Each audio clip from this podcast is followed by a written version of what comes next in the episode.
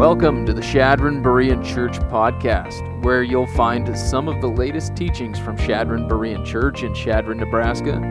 We are a loving community of believers growing in God's grace in Christ together. The heartbeat of our church is to have deep roots in the Word of God and to bear fruit by passionately applying it to our lives by His power for His glory. And we thank you for joining us.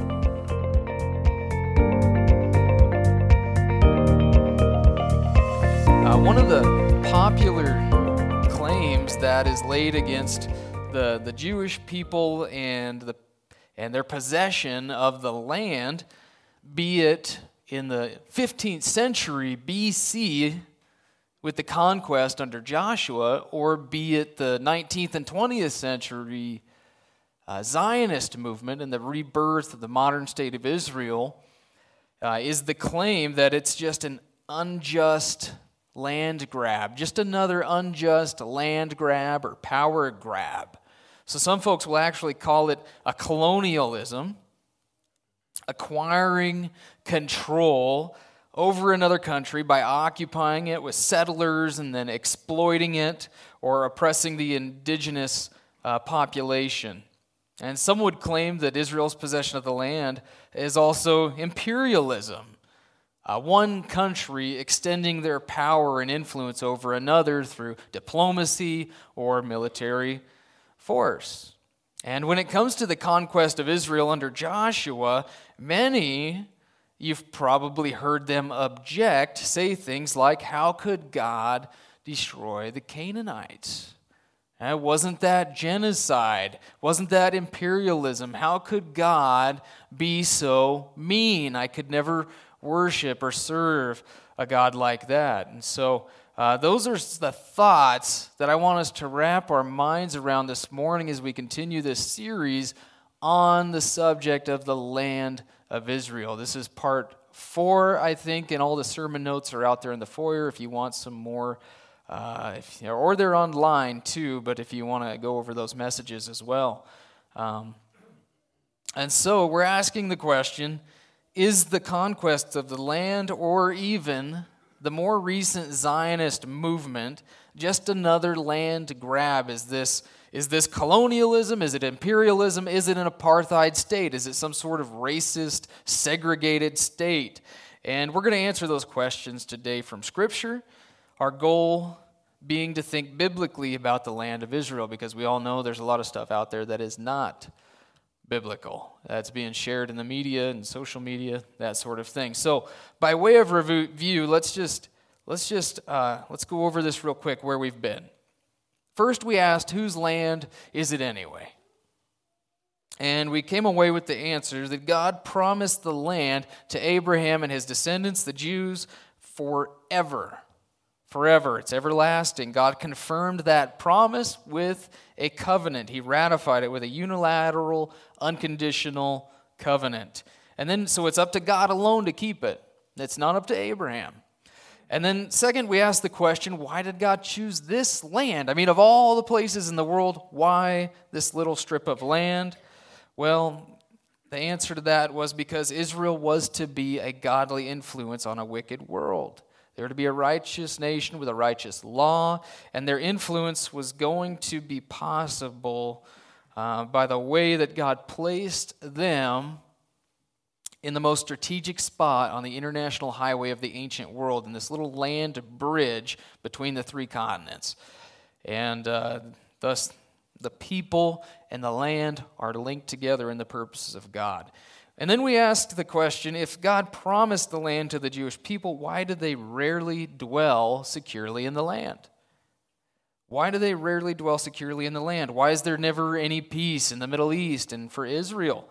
And reason number one we saw was that uh, there is ancient spiritual animosity over the land between the descendants of Isaac and Ishmael. Ishmael becoming the Arab nation and Islam, and then Isaac becoming the Jewish people and Judaism and Christianity, the descendant of promise. And, and uh, Ishmael was not. And then reason number two was that the land always belongs to the Jews, but they entered into this Mosaic covenant with God, and, and it has conditions to it. It's a conditional bilateral covenant, and disobedience to that covenant would bring exile from the land. So they understood going into that covenant, Deuteronomy 27 and 28 and 30, that's that portion of scripture that to obey meant they would be established in the land. They would be secure and, rooted there. But to disobey would bring scattering, exile, dispersion to the, to the ends of the earth, to different nations. And so that's, that's where we're at. We see in Deuteronomy 27 and 28 the observable and patternable divine program of God for Israel this is their history right here in a nutshell. The first uh, dispersion among the nations and ceaseless rest for their feet as a result of disobedience. And because they have been dispersed, what do they find among the nations? They often find persecution. And so God must preserve them. Even though they're dispersed, God says, I will preserve you. I won't destroy you completely because I have a covenant with you. And so he preserves them out of his covenant faithfulness. And uh, somehow, often through providential means of Gentile rulers, uh, the Jews are allowed to return to the land. And so that would be followed by restoration. God restores them to the land. He gathers them from the nations where they have been scattered, and then they are reconciled, fully reconciled with God. God gives them a new heart to joyfully fear Him and obey Him. And, and that's our review. That's where we've been. That's where we left off in the storyline of the land. We're just working our way chronologically through the Bible. And right now we come to uh, uh, the, the conquest of the land. Deuteronomy 27 through 30 is right before they enter the land, remember? And they reaffirm that covenant, the Mosaic covenant. They hear the law again and they say, This, we're going to do this thing. We're going to go into the land, we're going to possess it, and we're going to keep the law. And uh, so that's where we're at. Right before they enter the land, the land of Canaan or Israel at this time, uh, you should know was occupied by a conglomeration of peoples, uh, different tribes that uh, descended from Canaan, the son of Ham, the son of Noah. And they settled this area that is, that is called Canaan. Uh, Genesis 10 says that uh, they settled like from, from Tyre uh, to Gaza, to Sodom. So basically, way up here, Phoenician coastline, Tyre, all the way down to Gaza, down to the you know the Sodom and Gomorrah at the south end of the Dead Sea. It's basically that's the area that's defined as the area where the the descendants of Canaan settled, and uh, basically that entire area on the on the eastern side of the Mediterranean area, that whole area is just called the Levant, which means raised raised up. And in Genesis 15, 19 through 21, God said the land was occupied by the Kenite, the Kenizzite, the Cadmonite, the Hittite, Perizzite, the Rephaim, the Amorite, the Canaanite, the Girgashite, and the Jebusite. And contrary to popular belief, there were no termites among them. That theory actually arose due to the ceaseless unamusing dad jokes from pulpits across America. But even though the Canaanites are considered one of the tribes among the people in the land, they're also all considered Canaanites because they all descended from Canaan. And uh, they were not a unified Canaanite nation. They were not a national people in the way that Israel would be. These were uh, different warring tribes, basically. Uh, this is a land that, besides the Jewish people, ha- has always been ruled by foreign imperialistic nations or empires like Egypt or Babylon. So the Canaanites, they would have viewed themselves as independent city states. Like they have their city, right, like Jericho or Megiddo or Lachish, and then they, and then they have the territory around it. And each city state has its own king or ruler, but yet that king or ruler, they weren't very big, right? So they would, they would be subjugated to someone like Pharaoh of Egypt or Assyria or Babylon. So they would be vassal kings.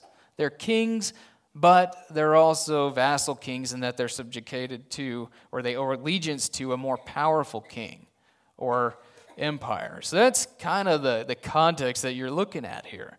And Numbers 13, remember, when the 12 spies come back with a report from the land, they say that the people who live in the land are strong and the cities are fortified and very large. And, and we know from archaeology today uncovering their cities that they were not lying. They might not seem large to us, but they were back then. And uh, the cities were heavily fortified, sometimes triple walled, with thick, elevated walls, walls that you have to build siege ramps against and, and siege for years just to, just to wear them down and break into these cities. Uh, just, just think about uh, Megiddo there. You can see a picture of it. Uh, they're massive gates, triple fold, like tri- triple deep. And then you've got like, you know, Jericho at the bottom there with uh, towers, and you know how it had massive walls. It had walls so big that God Himself had to bring it down. I mean, and it's amazing. He brought those walls down in an instant when a city like that should have taken years of siege works to bring down. And if, think about it, Israel. I mean, if, if, if God could bring down Jericho in an instant like that without their help, what did they have to worry about? I mean, they could take possession of the land. All they had to do was t- trust God and get going. And they did in 1406 BC. So God called Abraham in 2091 BC. The Exodus occurs in 1446 BC. And then in 1406, 400 years later, the Israelites under Joshua's leadership, began a seven year conquest of the land. And what a lot of people want to say again is well, what about the Canaanites? Uh, how could God destroy the Canaanites? How could God be so mean? It's a frequent objection in the apologetical world. It's just one of the questions people bring up that people think about, and rightly so. And to answer that, we're going to come back again to Genesis 15, 16. We have come back here every single week. It's just such an important passage. This is when God promised the land to Abraham and his descendants. He says, You guys, you, your descendants, are going to be enslaved and oppressed for 400 years in Egypt. Remember, Jacob goes down to Egypt as a family. 400 years, they come out as a nation. And he said, afterwards, in the fourth generation, 400 years later, you're going to return here to the land of Canaan, your descendants are, because the iniquity of the Amorite is not yet complete. You don't want to miss that phrase when it comes to understanding God's purposes in the conquest of Israel. The iniquity of the Amorite was not yet complete. And what we know about the Amorites uh, the most powerful tribe among the Canaanites, and a term that, that can be used to refer to all the Canaanites. It's just one of those terms. It can be used to refer to all the Canaanites in general, too. But what we know about them is that they were exceedingly wicked and an idolatrous people. Their wickedness and their idolatry went hand in hand, right? Their worship of false gods. They had a pantheon of gods no doubt demonically inspired, that led them to do unthinkably base and abhorrent worship rituals. Even their gods were godless. Their gods were tyrants who venerated sex, war, and personal prosperity. These fertility cults led to sexual promiscuity and perversion, as well as child sacrifice to gods like Molech, social oppression, and violence. And this is noted both by scripture, by extra biblical texts, and by the archaeology. Merrill F. Unger said that these Canaanite cults were utterly immoral, decadent, and corrupt dangerously contaminating and thoroughly justifying the divine command to destroy their devotees. You should have received in your, your emails yesterday a link to a video that I sent you by the archaeologist Joel Kramer. Uh, in it, he covers the 1902 archaeological excavation of a Canaanite high place by R.A. Macalister at Gezer. This is in the Amorite hill country between Tel Aviv on the coast and Jerusalem. And uh, in his excavation report, titled The Iniquity of the Amorite, uh, he reveals how at this high place he uncovered several massive stones which turned out to be sacred pillars. Have you ever heard of those in the Bible? Sacred stones, sacred pillars, and an altar. And around the feet of the pillars, Macalister uncovered the skeletal remains of burned infants deposited in large jars, and he also found a pit with a great number of human bones in a confused heap, including a six or seven year old girl who had been sawed in two, and the skull of two other girls who had been decapitated. They know that because there's still some of the vertebrae, but not all of it, as they've been decapitated. And this, this is a high place of the Amorites, as you see described in the Bible. Of course, if you go to visit this place today and you read the, you know, the little tourist information thing, the sign, you're not going to read that. You're going to read something much more politically correct.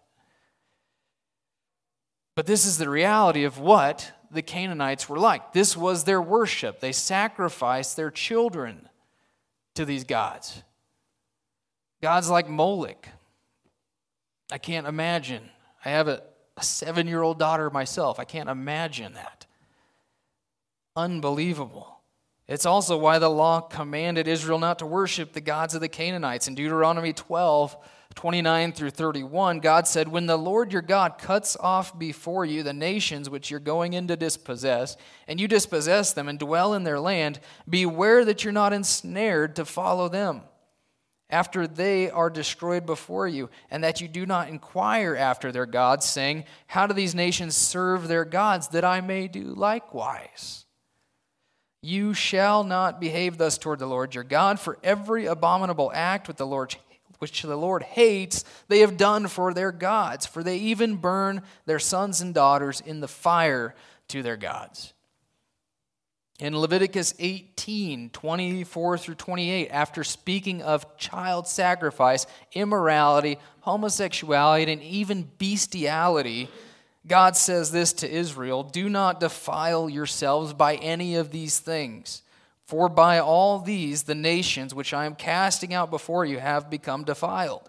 For the land has become defiled. Therefore, I have brought its punishment upon it, so that the land has spewed out its inhabitants. As for you, you're to keep my statutes and judgments, and you shall not do any of these abominations, neither the native nor the alien who sojourns among you so much for being an apartheid state even back then, right? They would have sojourners and aliens among them.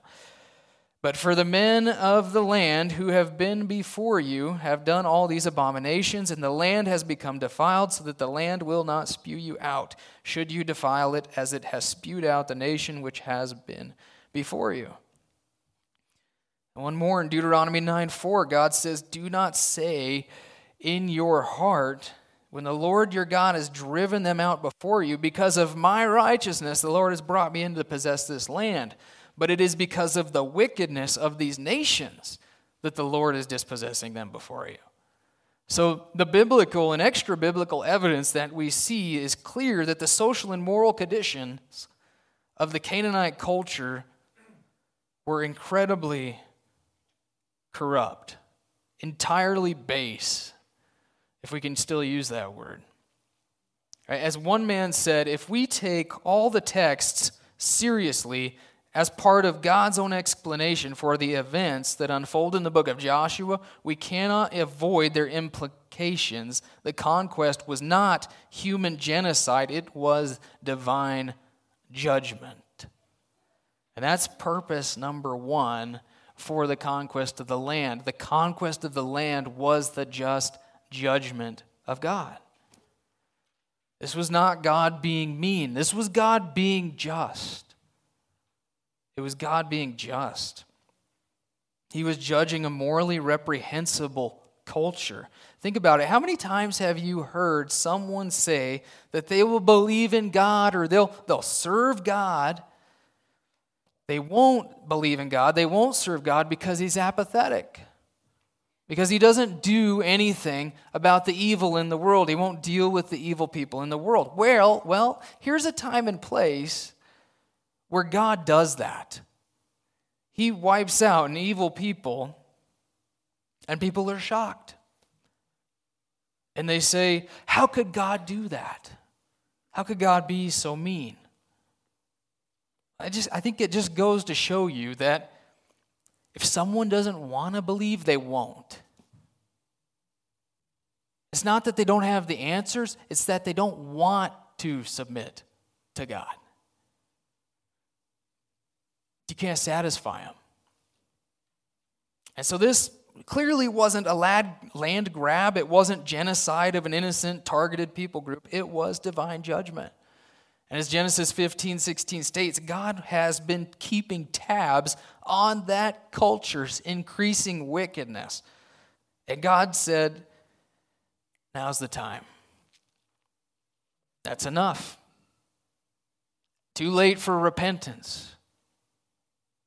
And he uses the nation of Israel, another nation, to bring his judgment because their judgment was due. And what's been unsettling to me this week, to focus on this all week, is just looking around at our own culture, watching the commercials during a football game, seeing men dressed up as ladies and in makeup commercials. Thinking we are right on the heels of Sodom and Gomorrah. Or looking at the Canaanites, thinking about the Canaanites and this child sacrifice, thinking, what's the difference between America and them? In our own abortion culture, right? We slice and dice up babies all the time. We saw them in half before they're even born. We're just more complex at it.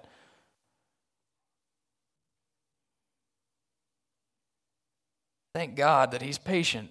Amen. Look at how long God waited to judge these people. 400 years he waited on them. Four centuries God put up with a child sacrificing lewd culture. 400 years.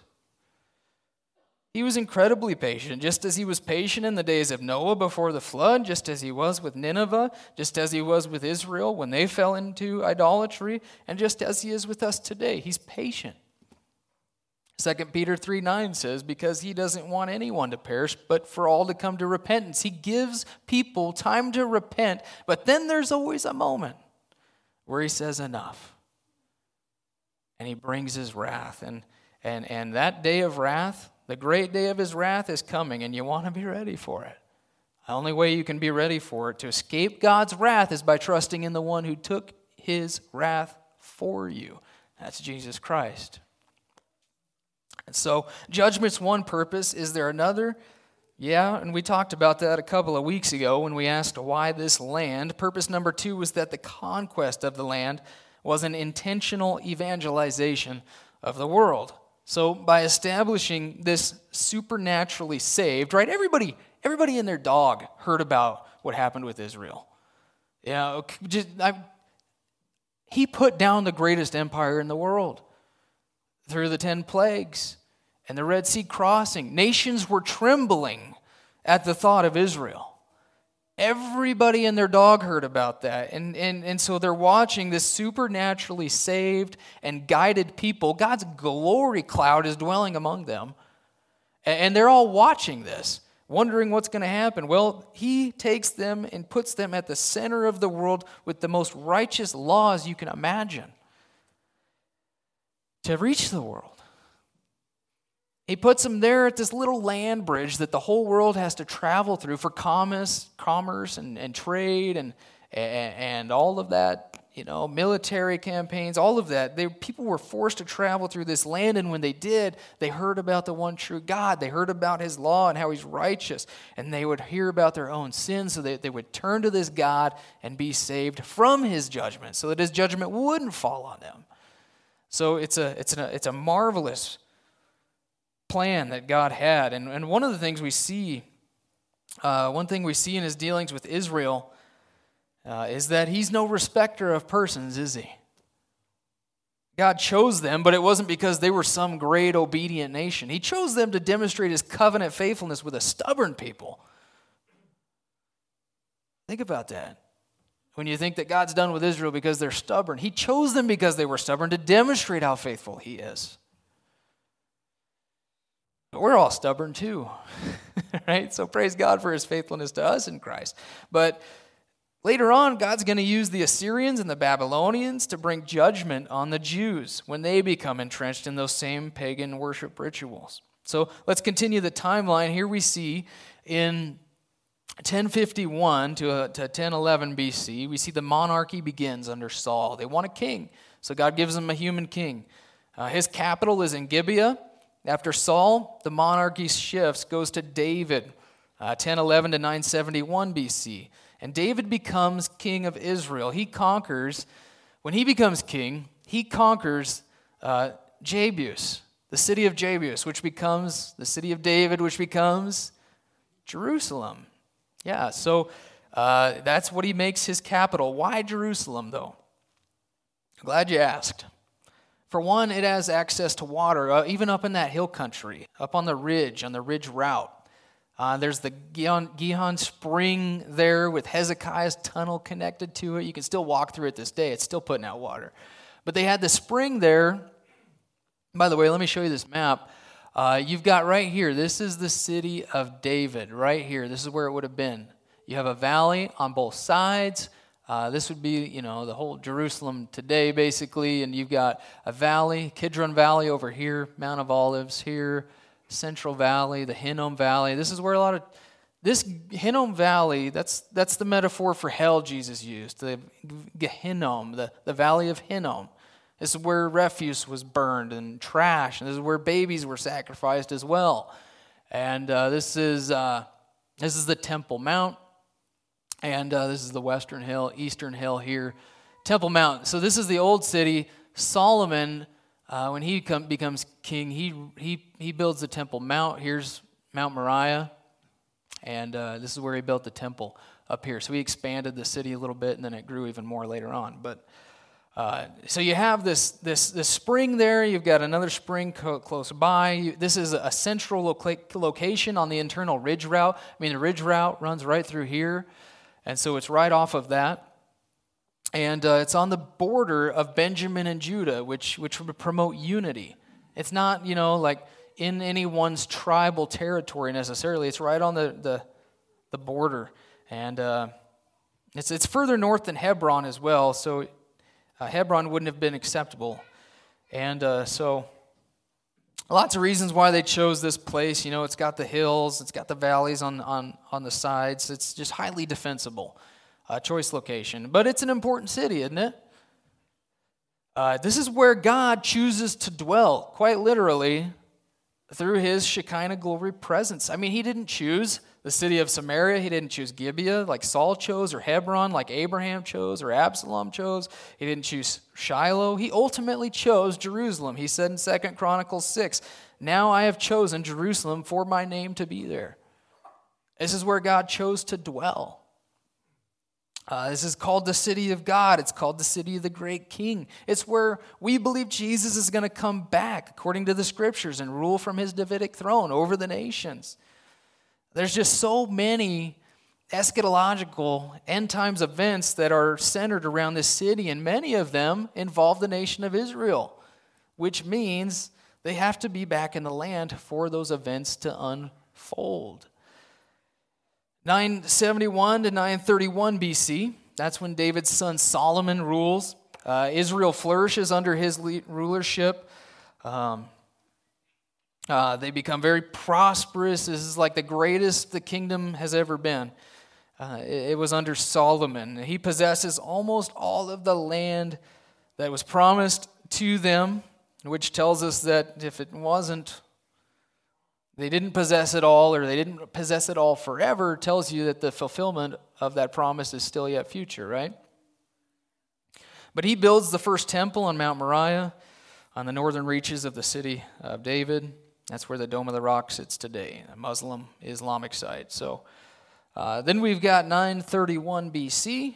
Uh, after Solomon's death, his son Rehoboam initiates a series of repressive measures on the people of Israel. And in 922 BC, about a decade later, Jeroboam leads a successful insurrection that severs the kingdom. And you have the 10 tribes in the north, now called Israel, and you got the two tribes in the south, Benjamin and Judah, which are called Judah. So you see Israel and Judah, sometimes referred to in your Bible.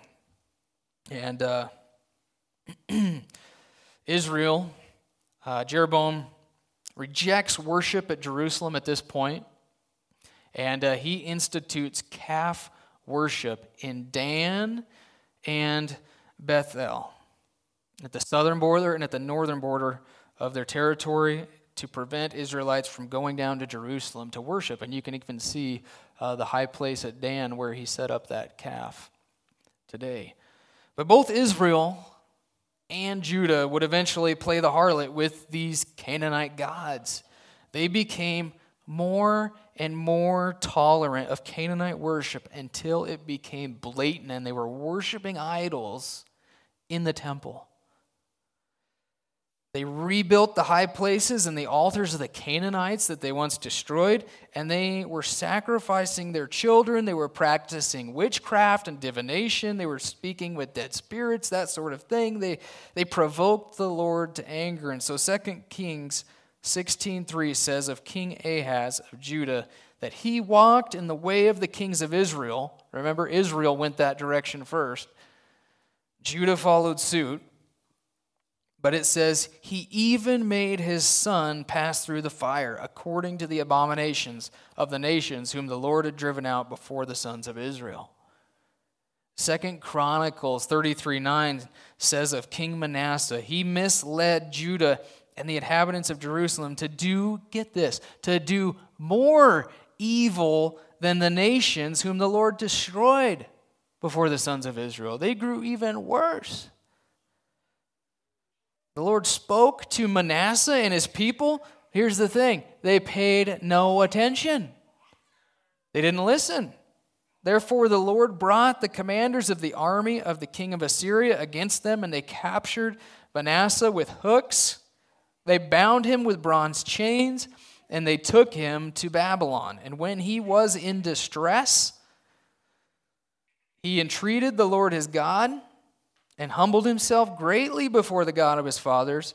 And when he prayed to him, he was moved by his entreaty and heard his supplication and brought him to Jerusalem to his kingdom. And then Manasseh knew that the Lord was God. You see, you see in Manasseh's life a little picture of what God does with the entire nation. God sends them warnings through the prophets. They reject those warnings. They do not listen to God's words. They say the prophets are filled with wind. And so God says, I'm going to exile you. And he disperses them. He, they enter into great distress, and God has to preserve them out of his covenant.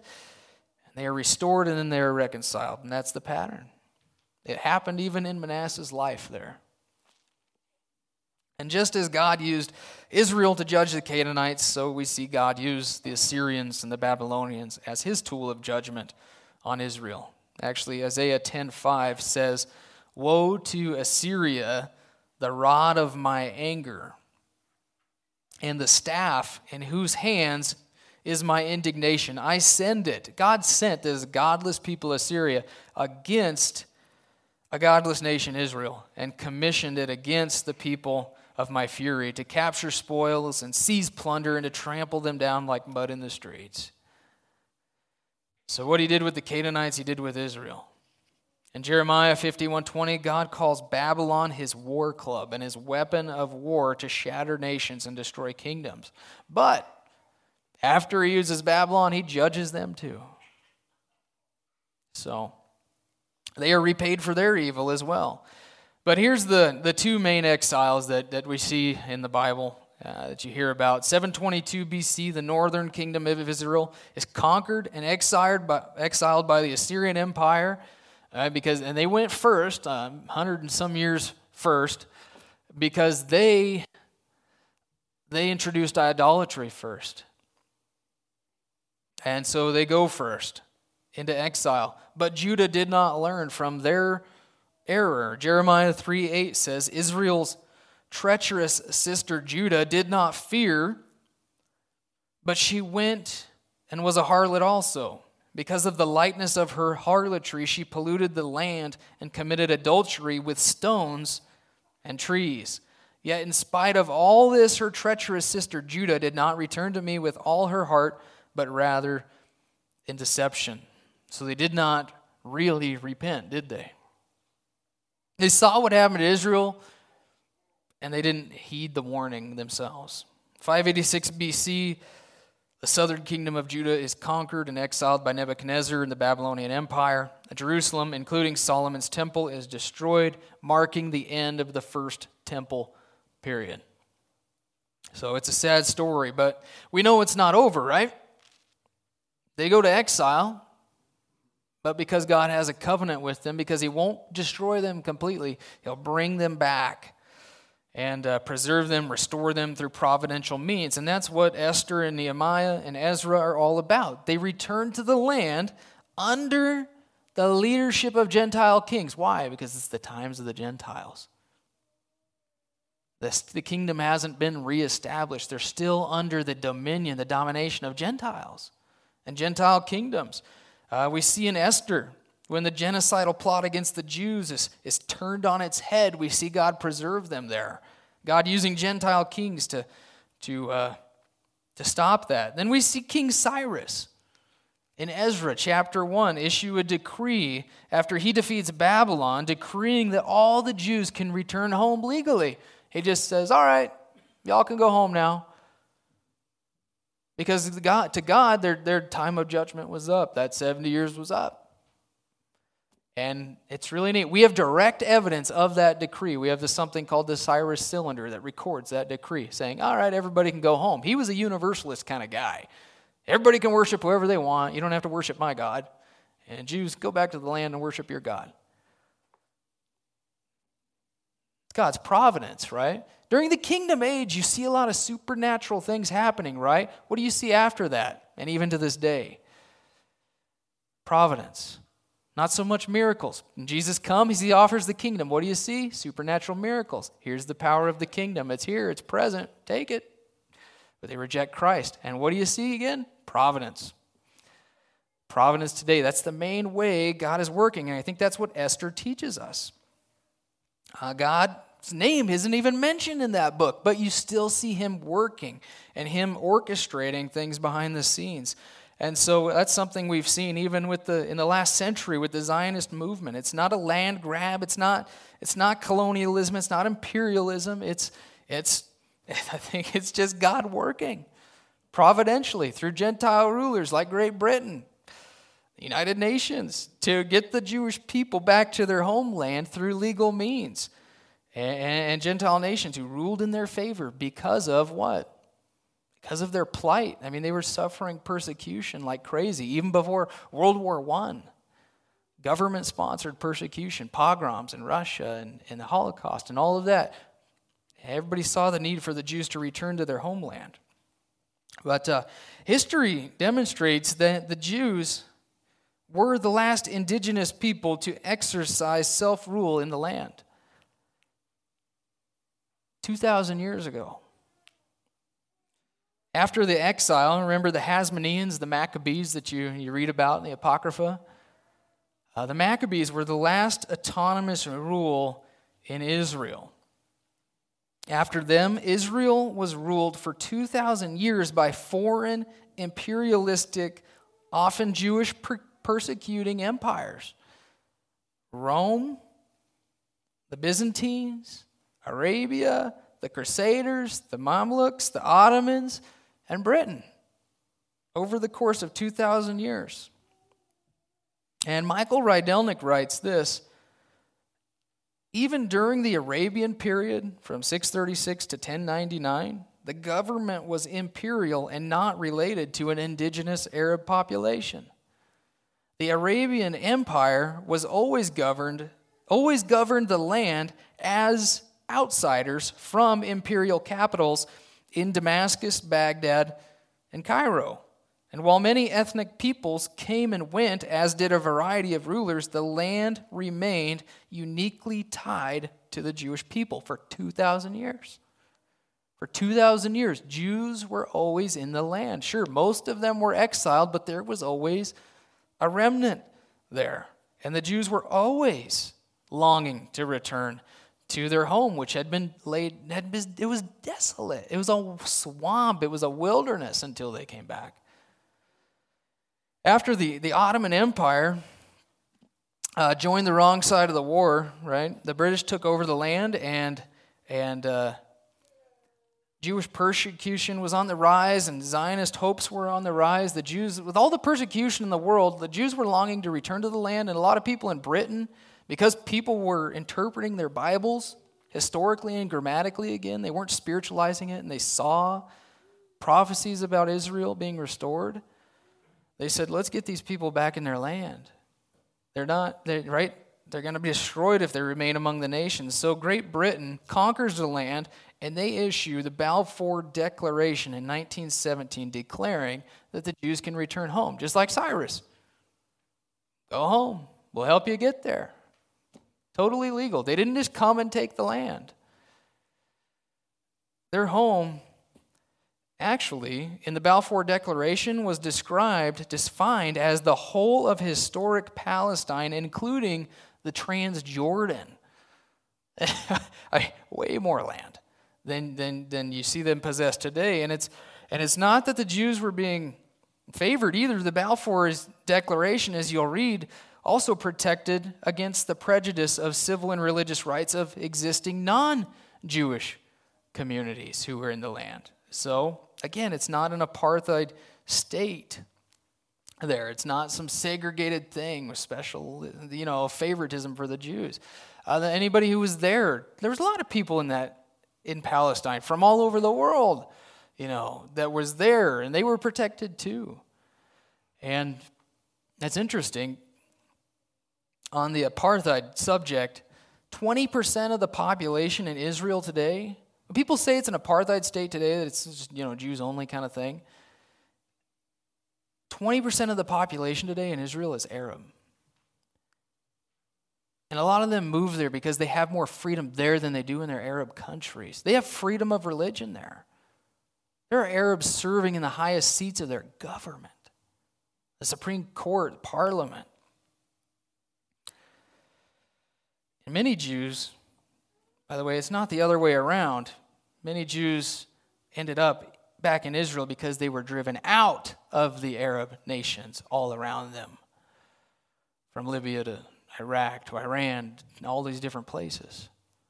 They were forced back there. And then you get mad at them for going back there. But they are granted all the land, including the Transjordan, by Britain, who ruled over the land at that time. And so Jews start to migrate back. Millions of them start to come back, hundreds of thousands at that point. But ultimately, uh, in 1947, the United Nations General Assembly, which was new at that point, uh, they partitioned the land into two states, one Jewish and one Arab. And the world body at that time said, yep, that's, that works. That works for us. They recognized the need for the Jews to return, and the legality of Jewish aspirations because they are the people of that land. And while the Jews conceded land, they didn't take all that was given to them in the Balfour Declaration. They conceded a lot of their land. They joyfully accepted the proposal made by the United Nations. It was called Resolution 181. Uh, they accepted it and they declared independence. And immediately, as soon as they did, the Arab countries surrounding them went to war. We call that the War of Independence, right? All those nations come around, come at them from all sides to try and wipe them off the map. And that's real genocide. But with every war, like the War of Independence and the Six Day War, the Yom Kippur War, Israel just, like the nations come after her, this little tiny nation that has barely, you know, anything to defend herself, and, and she miraculously takes more land all the time. When the nations come after her to destroy her, she actually ends up winning and taking more land. However, here's the thing, and that is a legal way to acquire land it is legal to acquire land that way. However, what do they, what do, they do? They rarely keep the land that they take from their enemies. They often give it right back to the people who want to destroy them. Why? Because they're demonstrating their desire for peace and that they aren't colonial or imperialistic. None of their actions in the past demonstrate that they are. They, they've proven it over and over again. If Israel was imperialistic, would they concede the entire Transjordan of the Balfour Declaration? Would they give back the entire Sinai Peninsula to Egypt and offer Egypt Gaza as well? By the way, Egypt didn't even want Gaza. And Egypt and Jordan, they say, no, thank you. We will not have any of those Gazan refugees in our country. Because they understand the ideologies that they grew up with uh, the terrorism, the fundamental Muslim mindset that wants to establish Sharia law and basically make everybody a, a Muslim through force. So you want to talk about imperialism, right? Would they offer the Golan Heights back to Syria in exchange for peace? If they were imperialistic? The answer is no.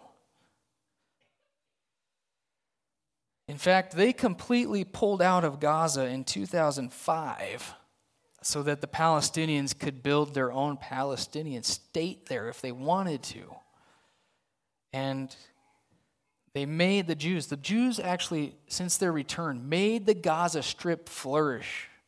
And this place was, it was, you know, it was paradise. It could be paradise.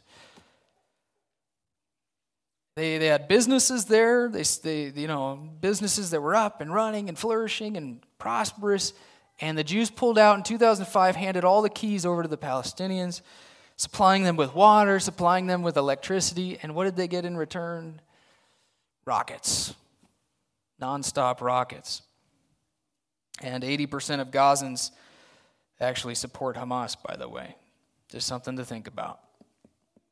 But because Israel is not imperialistic, because they give land back, they are in the situation they are in today, where they're having to go rescue hostages and hunt down terrorists, terrorists who seek to wipe them off the face of the earth and establish Sharia law. Don't forget that, that whenever Muslims become a majority, they institute Sharia law. They will. What are they doing? They're seeking to infiltrate different around the world, right? Settlements. They settle there, they grow, take over. That's their plan. And we shouldn't forget that. But there's there's a lot to take away from this and think about, I know, but I just want to bring us back to the gospel this morning. And, and, and the gospel tells us that basically we're all Amorites at heart. We all sin. We're all justly deserving of punishment for our sins. But praise be to the Lord Jesus Christ who extends mercy and grace to us through his work on the cross, right? And uh, that mercy and grace comes as to us individually, personally, when we receive Jesus Christ as our Lord and Savior. And if you've never done that, I would encourage you to do that today because his kingdom is going to come. Jesus Christ, like we read, is going to break those seals. And those seals open up basically the title deed to the earth. And he's going to come and he's going to vanquish his enemies. He's going to vanquish the squatters, the Satan. Right? And he's going to establish a righteous rule on earth, and you want to be ready for that. The only way to be ready is to put your trust in Jesus Christ. And so if you've, you've trusted Christ, uh, uh, praise the Lord, but let's also be reminded that we aren't to take his mercy and grace for granted. As we learn from, from Judah and Israel, he wants our wholehearted obedience. And in view of his mercy, Paul says to offer our lives as living sacrifices. And so I just encourage you, if you need to this morning, to, uh, to take care of some business with God. Trust in His Son to save you from your sins, acknowledge your sins before God, accept Christ. And then, if you've done that, to in view of his mercy, give your life to him in wholehearted obedience. Don't mess around with sin. Take care of business, repent. Give your life to him. Let's pray. Lord, thank you so much for your word. I just, every week, I'm just astounded at how much we can glean from it, even just from a single verse, and how that helps us understand the world today. Your Bible, your word is a gift itself that we should be thankful for because it is a gift of revelation, and without it, we would just be so lost, so confused. And so we praise you for it. Thank you for the truth that is in it.